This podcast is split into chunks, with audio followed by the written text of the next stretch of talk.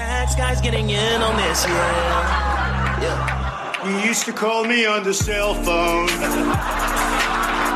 people dance like this. Call me on the cell phone. You know, Clint Eastwood famously never yells action on set because, as an actor himself, he has the theory that saying action, you know, it's such a harsh, tough word. It breaks actors' internal concentration. So, what he typically does is say something like, when you're ready, you know. That's actually true. And so, is this a parable about how instead of saying, okay, we're rolling or something like that, you just need to have the mics running when I come back into the studio? I guess it started that way, but then I was also thinking, like, if I were a famous film director, you see, when he says it, it makes sense to me. And I think he, he's right. A- action, that's really harsh. That would. Excuse that me, would I, I am I am the Clint Eastwood of Yeah, podcasting. that would spook the horses. But then, if I were a film director and I, I decided to do it like he does, I think everyone would look at me and say, "What do you do? You think you're Clint Eastwood? Like, you, are ripping off Clint Eastwood?" So I think I would probably just say action, like anyone. Well, the point is, uh, we are rolling. Welcome back, or at least I think we are. Welcome back to Michael and Us. I'm Will Sloan. Here as always with Yeah, Luke Savage, welcome back, folks. Uh, it's Victoria Day. Uh, the nation is celebrating uh, our great 19th century monarch. Big day for Prince King Charles as well. Yeah, mere weeks after celebrating our great 21st century monarch. That's huh? right. So it's a stat holiday in Canada, but we're in the studio. Uh, there is no natural light around us right now. Uh, there's a big sign that says innovation over us for reasons that I won't go into. There are several different studios that we record in. So there's the Gore Lieberman studios where the bulk of our episodes have been done. There's the Dalton McGuinty Center for Sensible Governance where some episodes have been done. And here we're in the General Wesley Clark headquarters, which is a kind of like bigger complex that facilitates, you know, cross pollination and collaboration between a lot of different enterprises. That's right, synergy, which is something that you know it's a philosophy we've always taken close to heart here at Michael and Us. It just feels great to be part of something.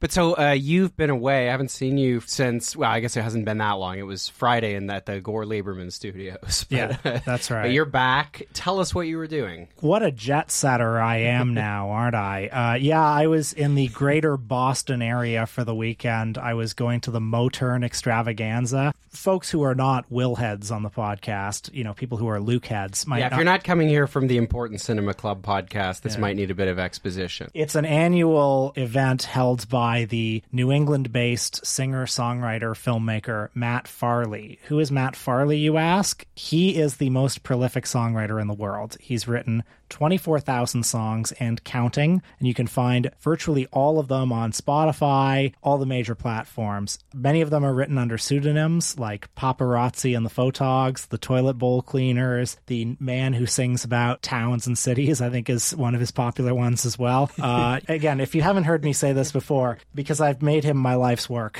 Uh, Yes, he- Will Will has uh, published, in fact, a book of interviews with Mr. Farley. I've literally written the book on Matt Farley. He figured out over a decade ago that the only songs that he was doing that were getting clicks on Spotify were the novelty songs. And some of them, the successful ones, would make $2 a year. And he figured, well, if you multiply $2 by 20,000 songs, that works into an income.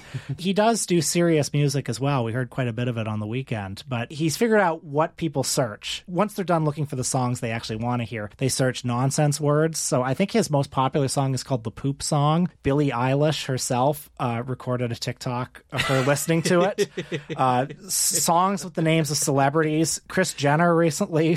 yeah, put it in a TikTok. Yeah. A- As well as, you know, songs with food in the names. Every town and city he's done one on. And in fact, he recently blew up. Uh, there have been a spate of media profiles about him. I think there's one in HuffPost last week about his songs. And, you know, the songs that he does about towns and cities are like he'll pull up the Wikipedia page and be like, Ooh, Branson, Missouri, you're a really nice place to live. Your population is, you know, like, I mean, some of his novelty songs are really catchy, though. And, you know, he did a five hour concert on the weekend, and hearing him do his Timothée Chalamet song with with a band and him him giving the full energy, I mean, it was really a sight to behold. There's a, another important detail about uh, Matt Farley you haven't mentioned, though, which is that he is a filmmaker as well. And you introduced me a few years ago to his uh, autobiographical film, Local Legends, which honestly is a pretty special piece of work. I think we should have him on sometime to talk about local legends. I'd love to. I'd love to share local legends with the world. If you haven't done it on your other podcast, Listen, already. no, every venue I want to Matt share. Farley, come on, Michael and us.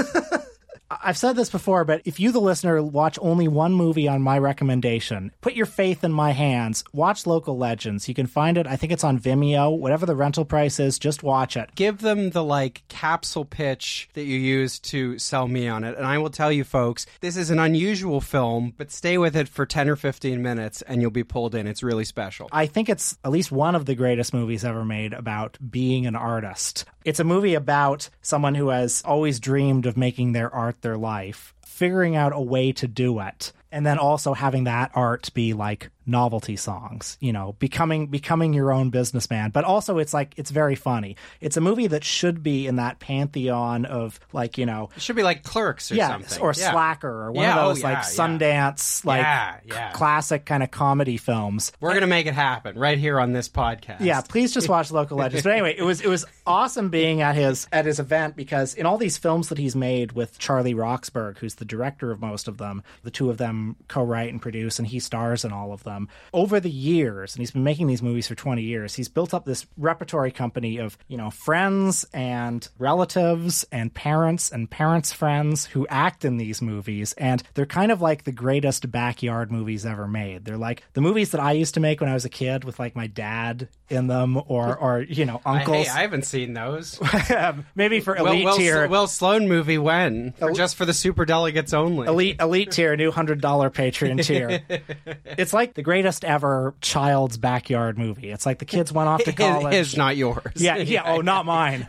like if if you like local legends, the next one you folks should watch is "Don't Let the River Beast Get You," which is the one that I remember my friend Peter Kaplowski played it at the film festival. You know, the uh, film festival basically rejected festival submissions that he used to do every year, and the movie started, and I was like, oh my god, I don't know about this one. And by the end of it, I was just like, I can't believe I care about the plot of this movie. This movie is fulfilling the promise of what a democratized digital cinema should be, and it's so funny. You know, these guys have a real point of view. But anyway, all the actors in those movies who are, again, like their dad, their dad's friends, you know, so many of them come to the event. And there's this one guy in particular named Kevin McGee who used to be Matt Farley's boss at the day job that he used to have. Kevin McGee ran or was the, the manager of this like group home for underprivileged youth. And, you know, he's like maybe 60 ish. Uh, he's in extremely good shape and has a deep booming voice and carries a sort of air of authority about him. So he is often cast as like authority figures or villains in these movies. And he came to this event to sing two songs during the concert. He rolls in and the people there, you know, I think Matt sold over 100 tickets this year. Uh, he said he sold 15 tickets to his first event like seven years ago. So it's a slow but steady. It's like our Patreon. yeah, yeah, yeah. And like our Patreon, we have to fight for everyone. yeah, patreon.com slash Mike us, by the way. So Kevin McGee rolls in, very sharply dressed. Like the room stops, and everybody is going over to get pictures with him. Somebody had a Kevin McGee tattoo this year. Oh my God. which was incredible. McGee gets up on stage and like commands the room with the authority of a Frank Sinatra. Sings two songs, afterwards takes some more photos for 15 more minutes, including one with me. And I was tongue tied. Talk. I've never been more starstruck. I didn't know. so he said, "What's your name?" And I said, "Oh, I'm Will from Toronto." And he said, "Oh yeah, yeah. The, I know Matt has a big uh, Canadian. I think some guys wrote a book You, about." you were like, well, yes, actually, uh, I wrote Motern on Motern. Maybe you've heard of it. he said, I think some guys in Toronto wrote a wrote a book about him, and I said, Oh yeah, I I, I, wrote- I wrote the book, and then I realized, oh, he's not impressed by that. He thinks that's weird. so I've never been more tongue You're, tied. you're like you're a reply guy. A reply guy to this. The worst reply guy. Well, what rocks about this event is Kevin McGee is this guy in New England who was Matt Farley's boss at his day job, who now to like somewhere between 500 and 1,000 people is a superstar. and it does not interact with his life in any other way. It interacts with his life maybe 0.5% of the time. And these movies maybe take up 0.1% of his mental energy. It's like every six months they come and they say, Kevin, can we film with you for two hours? And he's like, sure, you know, as long as, uh, as long as we get it done before my wife comes home and he rolls into this room and all of a sudden it's like Beatlemania for this for this guy. and that's amazing what Matt has been able to build. Pretty incredible. I eat a roast beef sandwich almost every day. With cheese, sauce, and mayo, it's called the three way. Some like it rare, others well done. It doesn't matter just as long as you toast the bun. Well, you've said that uh, being in Matt Farley's movies occupies, uh, you know, a very small chunk of Kevin McGee's mental bandwidth. What if I told you that the same was true of America's Secretary of Transportation vis-a-vis his job? Would you believe me? Now, which uh, transportation secretary would you be referring to? Well, this is, of course, uh, Mr. Pete Buttigieg. Um, You mean Buttigieg? yeah, sorry, Buttigieg. But uh, so I saw this piece making the rounds uh, last week, and I assumed that, like, okay, this has to be an old profile. There has to be something here that I'm not understanding. Because there's absolutely no way that something like this could be written in earnest in the year of our Lord 2023. Uh, but this piece, Pete Buttigieg loves God, beer, and his electric Mustang is absolutely real and i mean i, ha- I had to write about this because it, it has to be it has to be seen to be believed uh, it's mostly an interview but i just want to read from the intro that sort of tees up the interview uh, this piece by the way was written this interview was conducted by the writer virginia heffernan who um, well she has quite a few memorable turns of phrase but uh, the one that always stuck with me is back in 2016 when she described hillary clinton as quote an idea a world historical heroine light itself oh, wow. I remember that. yeah. I hate how many of these I remember. right, right, right. Um, but I, I would, I would humbly submit this uh, Pete Buttigieg interview as you know another. I mean, it, to me, it's in, it's in that tier of sort of, you know, great liberal hagiographic literature. Uh, it begins like this. The curious mind of Pete Buttigieg holds much of its functionality in reserve, even as he discusses railroads and airlines, down to the pointless data that is his current stock in trade. The U.S. Secretary of Transportation comes off like a Mensa black card holder who might have a secret go habit or a three second Rubik's Cube solution or a knack for supplying off the top of his head the day of the week for a random date in 1404, along with a non condescending history of the Julian and Gregorian calendars Damn, that's a lot of things, isn't it? Lot of things in there and um, i just want to note here because i think this is important these aren't things that are true about him. He comes off like someone that you might associate these things with which i think is important. Because i mean i don't know just to, to spoil the end here i mean really the only way you can explain a profile like this or this kind of completely fawning and non-critical way of you know talking about you know somebody who wields power as part of the executive branch of the united states government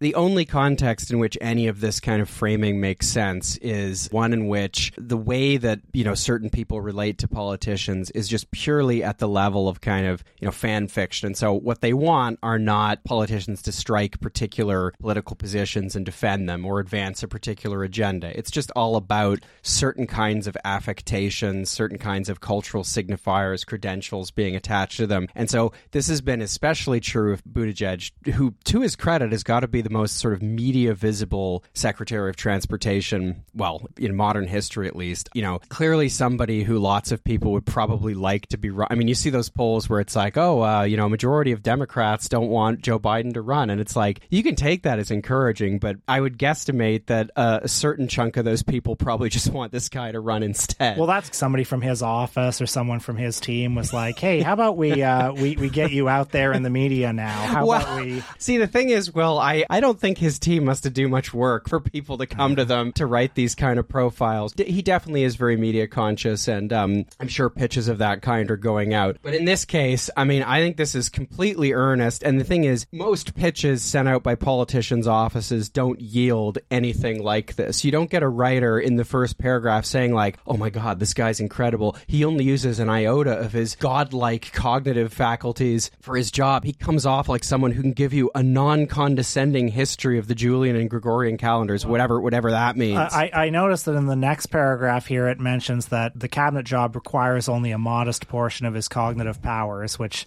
a couple months ago didn't seem to be the case. yeah, uh, yeah. yeah, I mean, it, I mean, look, look. Sorry to this is just beating a dead horse at this point, but it's like I, you know, I ha- I can't bring this up without mentioning it. Th- This piece does not. I mean, you know, there was like there's a cursory reference to he's when when he's not thinking about railroads. It's like, wait, what was he thinking just a few months ago about uh, railroads? What was Well, I, I have an answer to that question. Other mental facilities, no kidding, are apportioned to the Iliad, Puritan historiography, and Knausgaard's Spring, though not in the original Norwegian. Slacker, uh, fortunately, he was willing to devote yet another apes in his cathedral mind. Good God. To make his ideas about three mighty themes neoliberalism, masculinity, and Christianity intelligible to me. Oh, it also noted in that paragraph earlier that his office is underfurnished, that's right? And you know, which is important. It's a good, it's a good detail. It's, it's underfurnished because the thing is, it's purely utilitarian. He doesn't have time to furnish it because, yeah, he's too busy. Uh, I don't know. He's furnishing his mind. highways and yeah, furnishing his mind, and then also thinking about the Iliad, which, as we all know, is something any smart grown adult is doing all the time. Now, in the next paragraph here, it mentions I actually didn't know this detail about Buttigieg, so I guess I got one thing from reading this profile. It says because Buttigieg at 41 is an old millennial, because as a Rhodes Scholar at Oxford, he got a first in PPE, uh, the trademark degree for Labour Party elites of the Tony Blair era, because he worked for McKinsey. Uh, you know, you know the story, folks. Uh, I did not know he'd done a PPE, which, as uh, Virginia Heffernan correctly notes, is indeed the standard trajectory for a certain kind of insufferable new labor politician of a particular generation. You go and you study PPE, and then you work as something called a special advisor to a minister. And then, even though you've done everything in your life in and around London and you have nothing to do with it, they drop you into a red wall seat you have no cultural attachment to, and you have a seat for life. Or that was the trajectory. So I didn't know that uh, Buttigieg had that same degree. I'm tickled by this section. Buttigieg, whose father was a renowned Marxist scholar, we all knew that, was himself a devotee of Senator Bernie Sanders as a young man. He now recognizes that the persistence of far right ideology, with its masculinist and anti democratic preoccupations, is part of the reason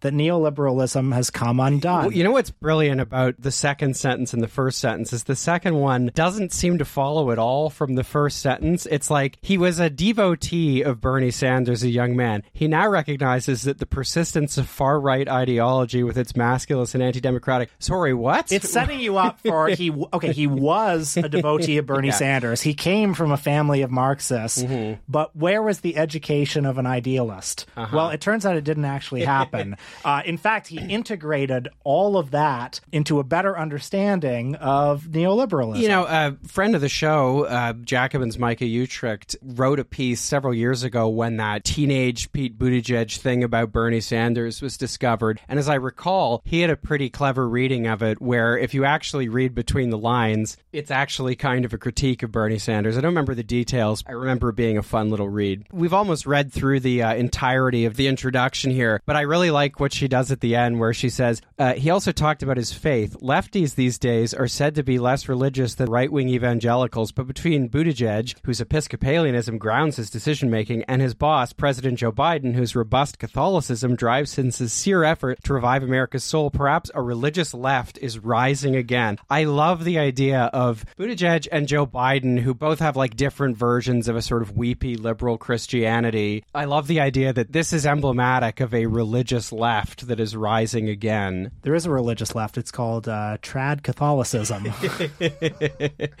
Well, so the last third of this interview is actually taken up with, you know, a discussion of faith. The one part of the interview that made me laugh out loud is when Buttigieg is asked, running the Department of Transportation seems to suit you. Are there more ways the challenges of transportation speak to your spiritual side? So, by the way, a lot of the questions are like this, where it's like, Mr. Burns, your poll numbers just keep going up. How do you stay so popular? But then he replies to that, there's just a lot in the scriptural tradition around journeys, around roads, right? The conversion of St. Paul happens on the road. I think we're all nearer to our spiritual Chr- potential. Christ, Christ himself went from Bethlehem to Jerusalem. You're spoiling the best part. I think we we're all all nearer to our spiritual potential when we're on the move. So there is one part, you know, for all this kind of the way that it's teed up is like we get, you know, we have we had this this deep and earnest discussion about how uh, Episcopalianism grounds his decision making. This is the closest we get to any description of how that happens. He says, when you're making public policy, you're often asking yourself, how does this choice help people who would have the least going for them? So that's part of it. A philosophy Buttigieg and Biden applied all too well to overworked rail workers being exploited by Warren Buffett and other rail barons and lacking sick days.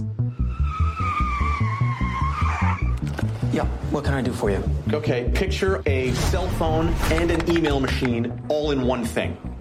There is a free wireless internet signal all across North America, and nobody has figured out how to use it. It's like the Force.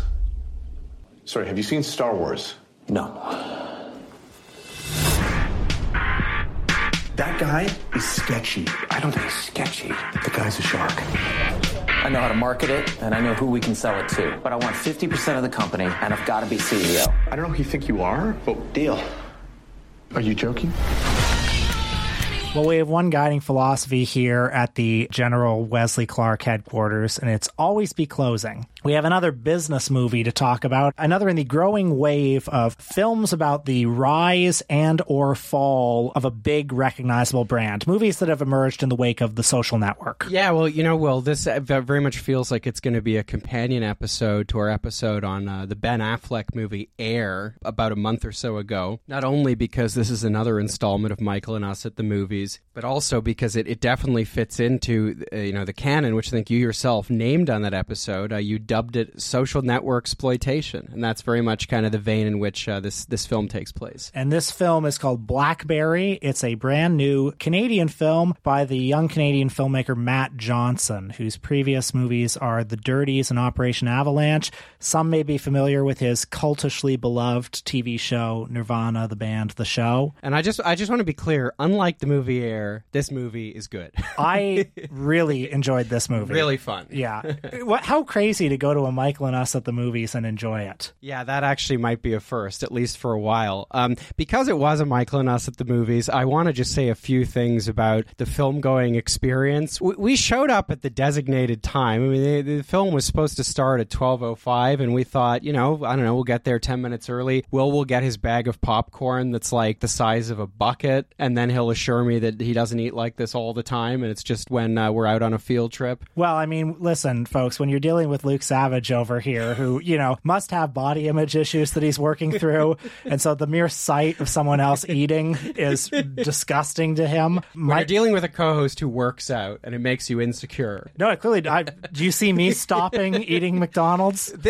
No, I, I bring out my bag of McDonald's and I, I weather your glare, your evil eye. As I as I sit there with my you know uh, intermittent my- my- fasting or some sick thing you're doing now, some grotesque, you know, torture you're putting your body through. Well, so anyway, we, we we went and got our food, and you know we thought, okay, we're showing up right on time.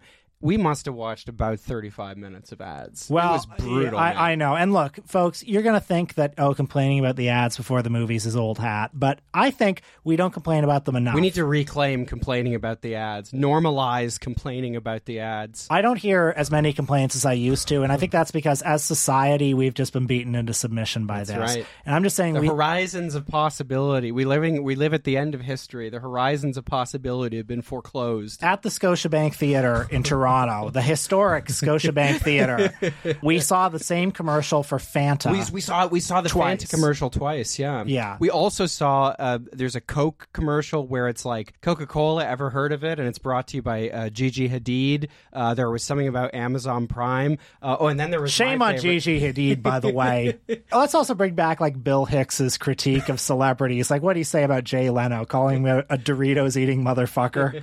My personal favorite was the ad, which by the way way, I think we also saw twice. I don't think I'm dreaming this, but the ad for this, there's like apparently a new Transformers movie, which as you as you correctly said afterwards, like it feels like such a vintage product at this point. Like it feels like the BlackBerry of like you know this kind of blockbuster. You referred to it as a non-gentrified blockbuster. Well, yeah, I mean, I think those classic Michael Bay Transformers movies, oh, when you think about it, Michael Bay is kind of an auteur now. yet another revolutionary take from the Michael and Us podcast. yeah, those those first couple that he directed were sort of before the Marvel Cinematic Universe took everything over and that became the dominant mode. The Marvel Cinematic Universe, you know, the professional managerial class enjoy those movies. You know, they've got they've got Whedonisms, they've got politics, they've got fine actors and and smart stuff in them, and they and they have quality control. You know, whereas the Transformers movies were like proudly lowest common denominator. they were proudly about just assaulting the audience with spectacle. This this movie uh, it has, I guess, like a slogan. We, I mean,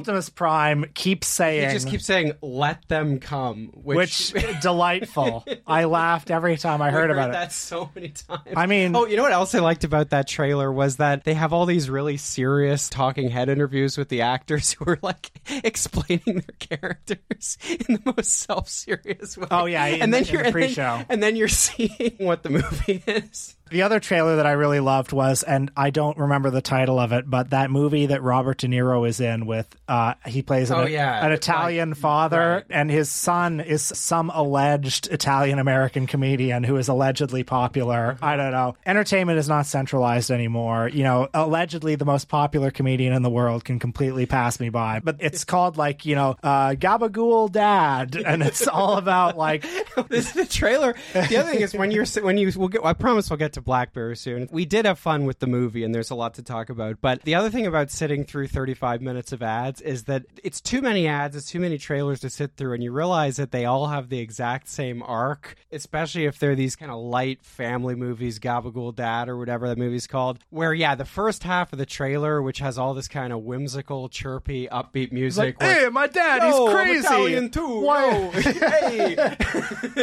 hey, I'm a dad and I'm Italian, and and and, you, and you're not going to be not Italian. Yeah, that's right. And then, you know, all of a sudden, like halfway through the music gets all serious and it's like, uh, and family. You got to admit, like, you got to admit that family is family. Folks, you're going to come to this movie for laughs, but, you know, there's a little bit of heart as well. He may be the gabagool daddy, but he's still daddy. And at the end of the day, you got to respect that. Hey, hey, I'm daddy.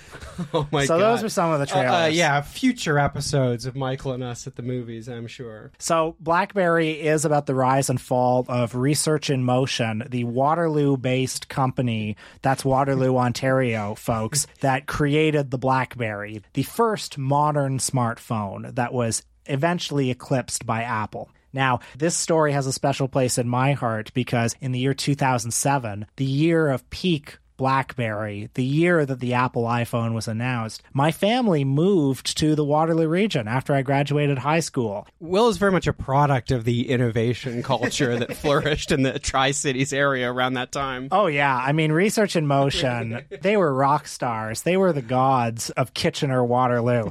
And you know, there were all these people like, you know, Stephen Hawking did a residence at I think the University of Waterloo for like And they probably six paid for it or something. Oh, right? well, somebody paid for it. I mean, Jim Balsillie, the co-CEO of Research in Motion, founded the Balsillie School of International Affairs at the University of Waterloo. He founded this very successful think tank called CIGI, the Center for International Governance and Innovation, that would hold all sorts of events. More than that, I mean, Waterloo, I think, was kind of, uh, well, you know, at least from a uh, business tech perspective, quite a bit more dead before RIM's rise than it was after. I mean, Google had an office there, probably still has an office. I mean, still to this day, I mean, Waterloo has survived the death of Research in Motion, and correct me if I'm wrong, but is still very much the Canadian like tech innovation, uh, entrepreneurial, blah blah blah headquarters. and so, yes, Jim Balsillie means a great deal for me. You know, as as as a not as, a, as a proud son of Kitchener. as a as, not as a native Kitchenerite, but as someone. no, but as, as a pilgrim who arrived with a covered wagon and a, and a basket full of dreams. And to think, there in 2007, I was being really mopey because my parents moved away from my boyhood home. And what I should have understood was they moved to the most exciting place place in Canada where the BlackBerry was. And this film, I mean, I guess you've, you've kind of alluded to this already. It is very much a Canadian film people you might recognize from Canadian TV. Jay Baruchel stars in it. Also, Mark Critch, and I thought a really good casting. Mark Critch of uh, This Hour is 22 Minutes plays the former NHL commissioner Gary Bettman. There's also some non Canadian faces who'll be familiar. The great actor Saul Rubinek. Uh, Cary Elwes was in this movie, apparently. Terrific. Where, which one was he? He's Carl Yankowski. He's the predator from Oh, Palm of Pilot. course. Yeah, Of yeah. course. And also, uh, M- Michael Ironside as Charles Purdy, the new COO who whips the technicians into line. He's terrific. That's the whole, right. whole cast is great. Martin Donovan appears, Michelle Giroux, and many of you will probably also recognize the popular YouTuber uh, Sungwon Cho, who also makes an appearance. The central players are at the beginning Mike Lazaridis, played by Jay Baruchel, Douglas Fregin, played by the director Matt Johnson. They are the founders, the co founders of Research in Motion, which, as the film begins, is barely more than a hobby. They're tech guys. Douglas Fregin is also a very particular kind of tech guy. He's an 80s movie guy, the worst kind of tech guy.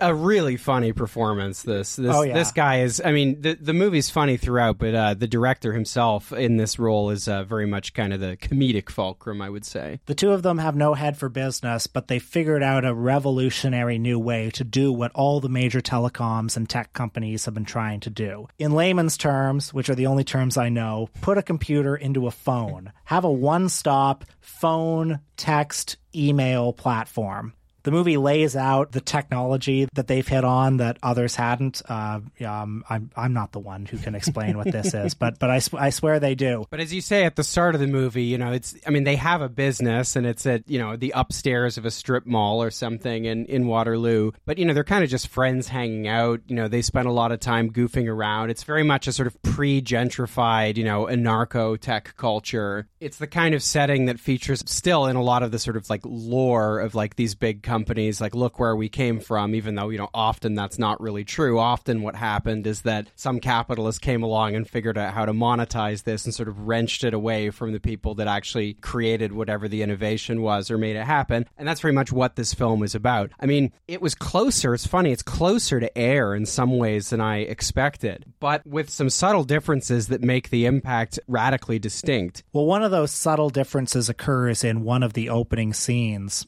when Mike and Douglas come to one of the companies in the Waterloo region to pitch this new technology to Jim Balsillie, the third major character, played wonderfully by Glenn Howerton. The two of them deliver a very unprofessional pitch. He's unconvinced but sees a glimmer of the potential. But as they're on their way out, he goes to a board meeting with this big American company that's come. And we catch a snatch of his speech where he says, Listen, just because we're a Canadian company doesn't mean we don't know how to cheat on our taxes too. Uh, we, we pay them in Canada, but we pay them through Norway and it goes here. And the government doesn't know if we're public or private. And that's basically all that we hear about it. But it establishes at the beginning and this is very crucial, making it distinct from Air and some of these other movies. You don't have to like Yes. these people. Yes. There's also an important plot detail there because in giving that presentation, he actually defies his boss, who's, you know, tasked some other poor chump overnight to come up with the tax pitch that they're going to give these guys from the States. But Balsillie isn't having any of it. And so he just decides, I'm going to give the presentation as well. And this seems to be at least one of the major factors in him getting fired. So when he goes back to the research in motion folks, he tells them, if you let me be CEO of the company and give me a 50% stake, I will quit my job right now and will give you $20,000. And eventually they work out a different deal where he gets a smaller stake than that. But of course, you know, his pitch to them isn't true. Like he actually does need, he needs something because, you know, he's just been fired. Okay, uh, new plan, everybody. We are all going to chip in and build this thing tonight, okay? Come back to the point you made, I mean, I think this is really it. You know, this is really the thing that distinguishes a film like this from something like Air, where even though it's detailing, you know, it's telling you the story, it's giving you a fictionalized account of uh, the rise and, in this case, fall of a major corporate entity and the, and the product associated with it. There really is such a difference in not having the film strike this default posture of reverence towards the thing itself, but also towards all of the people associated with it. I mean, one of the things that was so funny about Air is is there's all this kind of like pomp and grandiosity and kind of beating over the head with the fact that like look matt damon isn't just in this for the money okay? He's a real fan okay? Mm-hmm. nike isn't just a company all right? They have an ethos. They're always playing offense. They're whatever. And you know what? Michael jordan accepting this astronomical detail. History. Yeah. You know, the fact that Michael Jordan is making like a trillion dollars in, passive in passive income, yeah, every yeah. hour is actually a victory for workers everywhere. Yeah, that's right. Yeah, so it's got to spoon feed you all that shit, but then also the fact that all of that, all of that is just in the service of a shoe is so funny. Whereas, you know, this film takes something else, which is, you know, a major consumer product for a brief time, a very popular one that has, you know, definitely laid the groundwork conceptually at least and kind of helped create the market for I mean something there's two of there's two of them in the room with us right now. I've got one and you've got one. You know, BlackBerry didn't become the thing, but it definitely helped sort of lay the groundwork for uh, the iPhone, which is probably the single most, you know, successful and widely used consumer product of all time, at least by some metrics. So that's another thing about this film in addition to kind of the lack of reverence that it has for some of the characters and particularly Balsillie. And this is why for me it just had more punch, like, you know, in addition to the fact that it's very funny and all kinds of other things, just better executed in all kinds of different ways. There there is just a little more at stake here, I think. This is not a film about like, oh, we we invented the idea of of a celebrity branded yeah, shoe. We invented a particular way of branding a basketball shoe. and because the stakes are higher, it doesn't really have to sell you that much on it. You go into the theater understanding. Yeah, you know what the BlackBerry is, and and the importance of what a smartphone is it's got to the point where it kind of doesn't even matter whether it's good or bad. It has radically restructured society. Thinking about it, I mean, something else that I think makes the film more interesting than something like Air and many other things in this kind of subgenre is the fact that it, you know, it hit a wall. It crashed uh, stupendously and quickly. So this isn't a film where at the end, you know, as you did with Air, where you get, or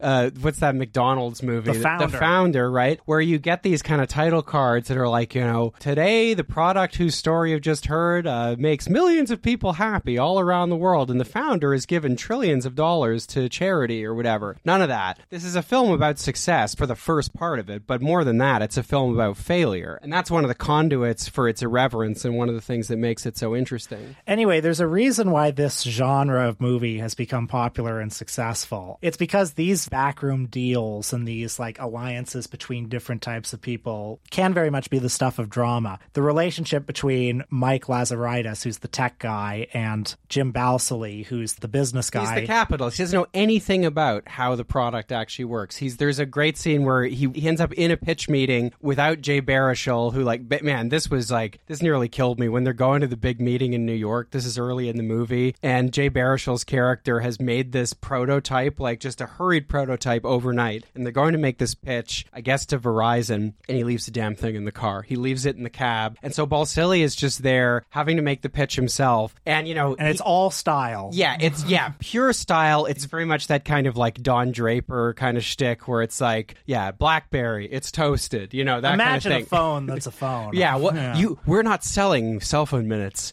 we're selling self reliance or, or whatever. But he doesn't know anything about how the product actually works. And then inevitably, Jay Baruchel uh, shows up and, in a much less polished way, kind of bails him out by explaining how it can actually be done. And yeah, the relationship between those two characters, how they complement each other, and how this wouldn't have been possible without the two of them applying their very distinct set of skills together. Yeah, that is the stuff of drama, as is the Matt Johnson character, Douglas Fregin, who's kind of the Steve Wozniak of the crew. But so obviously, the company, you know, we see it get a lot bigger. And one of the main narrative arcs of the film is that we gradually see it shed the kind of more anarchic and, and less polished ethos, the kind of, uh, well, the kind of startup culture that it came came out of. It becomes regimented. The failure in the movie is depicted as being on several fronts. The technicians, this, you know, anarchic crew of 80s movie guys who like having 80s movie night and, you know, are playing pinball and that sort of thing during working hours. As the company becomes bigger and as more and more demands are put on the technology, that kind of atmosphere is no longer sustainable. The hours actually do have to be spent figuring out, well, how do, how do we get more users on the system? Well, and moreover, greater and greater risks have to be taken, and that's one of the things that ultimately sunk the company. Because you know, as we see uh, depicted in the film, there's a certain point where they just hit a wall, and they don't have the in-house, you know, the the engineering capacity to do the kind of miniaturization they need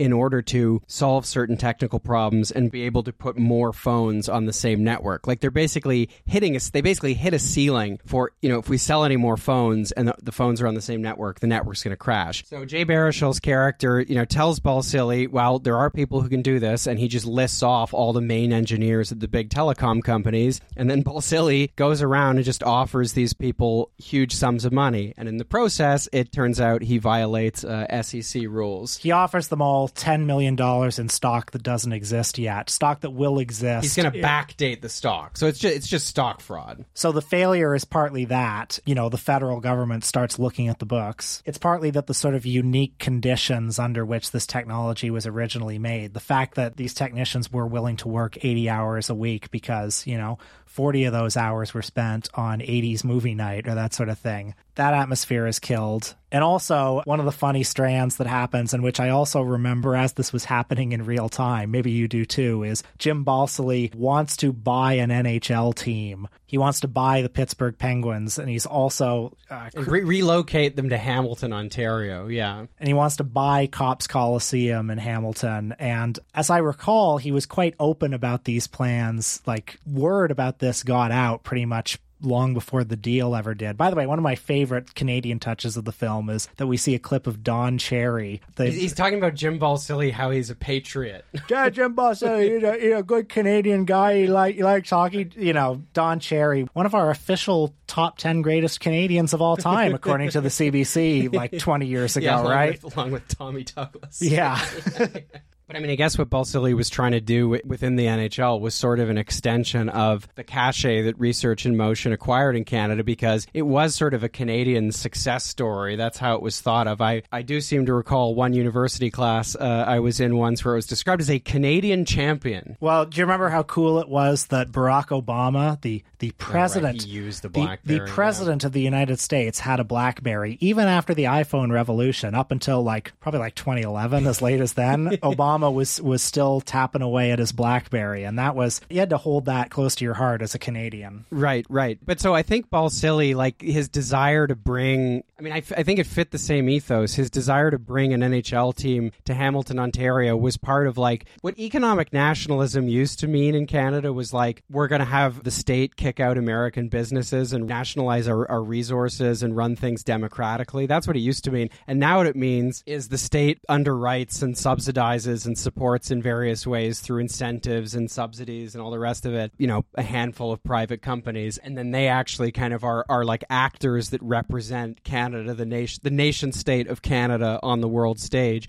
And so I think it sort of fit that ethos, honestly. And and I expect that's what I, I mean. It seems like Jim Balsillie did like hockey, but I, I suspect that's what the calculation was based on. He wanted to have the Promethean ambitions that uh, a great man uh, at his level is supposed to have. When you get to that level, you're supposed to buy hockey teams. Yeah, and something you see him do a lot, which I think is uh, very germane to real life, and it's the same kind of pathology that afflicts a lot of these big tech guys. It's just this belief that technical limitations don't really exist because a handful of these guys, you know, end up feeling like, you know, they get rich quickly, they're associated with something that's successful, and what they think is, well, I just willed this into being. I took big risks, I always rolled hard sixes. There is literally no obstacle that cannot be overcome, you know, no physical or technical or scientific obstacle uh, that can't be overcome just through sheer strength of will. So throughout this film, just repeatedly, we see Jim Balsillie be confronted with some completely insurmountable problem and he's just sort of like, "Oh well, Mike will handle this." You know, it's like all the nerds are always going to sort it out. There's always a class of nerds you can exploit. Uh, you go out and buy an NHL team, and of course, eventually this just does hit a wall, and his uh, you know SEC violations catch up with him. And as all this is going on, the company becomes complacent. The CEO has become complacent. Along comes Steve Jobs with the iPhone, and the minute the iPhone is announced, this is the death knell for BlackBerry. BlackBerry doesn't have an equivalent product ready to go to stop the bleeding of the market share. Is slow to incorporate the iPhone's innovations. This is a spoiler filled discussion, by the way, although it is a matter of public record. I think we all remember BlackBerry. Well, I don't think any plot details we can give out uh, will really spoil the film because, I mean, so much of it really is kind of mood. I mean, this is a very funny film. I learned from a piece that friend of the show and a past guest, John Semley, wrote, a write up he did on the movie. You know, he notes uh, various things about the way the camera kind of roves. It's, you know, kind of that single camera style, you know, like something you might associate with, you know, the big Big Short or Succession or something like that. But apparently, there was a lot of uh, kind of improvisation used in its conception. So John writes formally, Blackberry is loose, almost improvisational. The camera roves, jitters, and pulls focus in an instant. The poppy, humor, and fly on the wall, hyper realist style, combine in compelling ways. Imagine an Edgar Wright movie lensed like a Ken Loach film. The performances feel similarly off the cuff. When Howerton's Balsillie attempts to intimidate a boardroom by howling, I am from Waterloo, where the vampires hang out. One of the funniest lines in the movie. The line feels snatched out of thin air. I like when things are moving, when things are a little chaotic, when things are slightly unpredictable, says Howerton. I think it creates an environment where you can create something that feels very real. It doesn't feel so calculated. Baruchel calls Johnson's process organic. He invites actors to go off books, supplying their own reactions based on their understanding of the characters. So, you know, as John kind of points out, in some ways, you know, this style of filmmaking sort of mirrors the pre-gentrified, uh, you know, culture that we see at Blackberry, where it's, you know, it's a little anarchic and it's not uh, necessarily the most strictly efficient way of producing something, but it ultimately yields good results. Something else he notes, by the way, is what he calls uh, the production's liberal embrace of fair use copyright laws, which permit them to use uh, extended clips from Hollywood blockbusters like Raiders of the Lost Ark with having to fork over hefty licensing fees. I was wondering about that, actually. So, Jim, let's talk about the movie. You do not come across well at all. Are you selling more phones? What the hell do you think I've been doing over here, Mike? We're in the middle of a hostile takeover! Why need to have somebody babysit you, dork? Okay. Your character, I mean, it's supposed to be you, arrogant, obsessed with getting an NHL team instead of running or co running your company. And yet you took part in the movie premiere. Uh, how accurate is that movie portrayal of you? Well, I mean, first of all, I have to say how re- how relieved I was they found someone so good looking to play me because Glenn Howerton is one ha- handsome Tasmanian devil. But the film is not an accurate per- portrayal of Rim at all, nor my relationship with Mike. So, just to read one more uh, paragraph of John's here, he writes Blackberry, the company, may have grown too fast, lost its pluck, but Blackberry, the movie, is a model of how to make something at scale without having to do the same. Blackberry plays like the comedy equivalent of the industrious dorks pulling an all nighter in the garage, attempting to re engineer the world in their image. Blackberry plays like the comedy equivalent of the industrious dorks pulling an all nighter in the garage, attempting to re engineer the world in their image. And I think that sums it up. It's a, it's a fun film, and like us, you should go see it. Uh, I did want to ask you, Will, uh, because I don't think I've done this yet, but did you ever have a Blackberry? No, I didn't. I went from a flip phone straight to an iPhone. Believe it or not, I actually had one. I had a work Blackberry for about four months Wow. in the summer of 2012. With the little, did it have the keys on it? it have- did. It had the keys. It was right after the tail end of our uh, of our tenure at the Varsity, uh, the stu- student newspaper at the University of Toronto. It must have been just a few months after I got Twitter. I did not buy it, but I was working for a member of parliament at the time, and I was filling in for someone else who was away. And I got this BlackBerry, and uh, yeah, I remember thinking it was really clunky and difficult to use. This was pre-smartphone era for me. I don't think I had a smartphone for another few years. Did you have a flip phone before that? Yes, I did. It was a cell phone that kind of slid apart where Yeah. the keyboard. I- I like, know exactly. out, I and can conjure it, yeah. it's funny because I I remember getting that and thinking that this was like the fanciest piece of technology you could imagine. I also remember that you could record videos on it. Wow. which was like absolutely mind blowing to me. I think I still have that somewhere sitting in a drawer. There was a scene, scene in this movie where Jay Baruchel, you see his point of view as he's like trying to text on his BlackBerry, and it's like there are a limited number of buttons. So when you when you Oh, press one button, it gives you the option of several different letters, and that brought back awful sense memories. you Well, know? that's so great. So that's uh, that's the product that they. I'm forgetting what it was called now, but that was the one where I think they had to return most of them, and it was sort of the one they rushed to market to compete with the iPhone. And so you know, this was the BlackBerry where it's like, okay, folks, the keyboard's gone, but the innovation is uh, we're going to do the the clicking noise when you when You you, push a button on the screen, which like the iPhone just does that anyway now. Also, I don't think you can patent like a click on a screen. But by this point, and actually this is an important detail which we forgot to mention, something that BlackBerry resisted for a long time was doing things cheaply, like doing what a lot of you know electronics and tech do where they just outsource things to China to be cheaply made. And the thing about Jay Baruchel's character is that, you know, we hear him say early on in the movie, Balsillie says to him, "Do you know the expression don't let perfect be the enemy of the good?" that's our motto here on the podcast. right, right. And he replies something to the effect of good enough is the enemy of humanity. And it, it really sets up the difference between his character and the balsillie character because he really is concerned with good engineering and he wants this to work. He doesn't want to rush things to market. He doesn't want to do everything in response to market pressures. And what we see at the end of the film is him getting out a few of these disastrous blackberries most of which i think were returned or recalled. And as will said yes this like nightmarish scene this it's like actually anxiety inducing to watch where you see him typing on a blackberry screen that's like an iphone screen except the keyboard is like one of those old like cell phone like keypads where each button has three characters on it and it just takes like a million years to type anything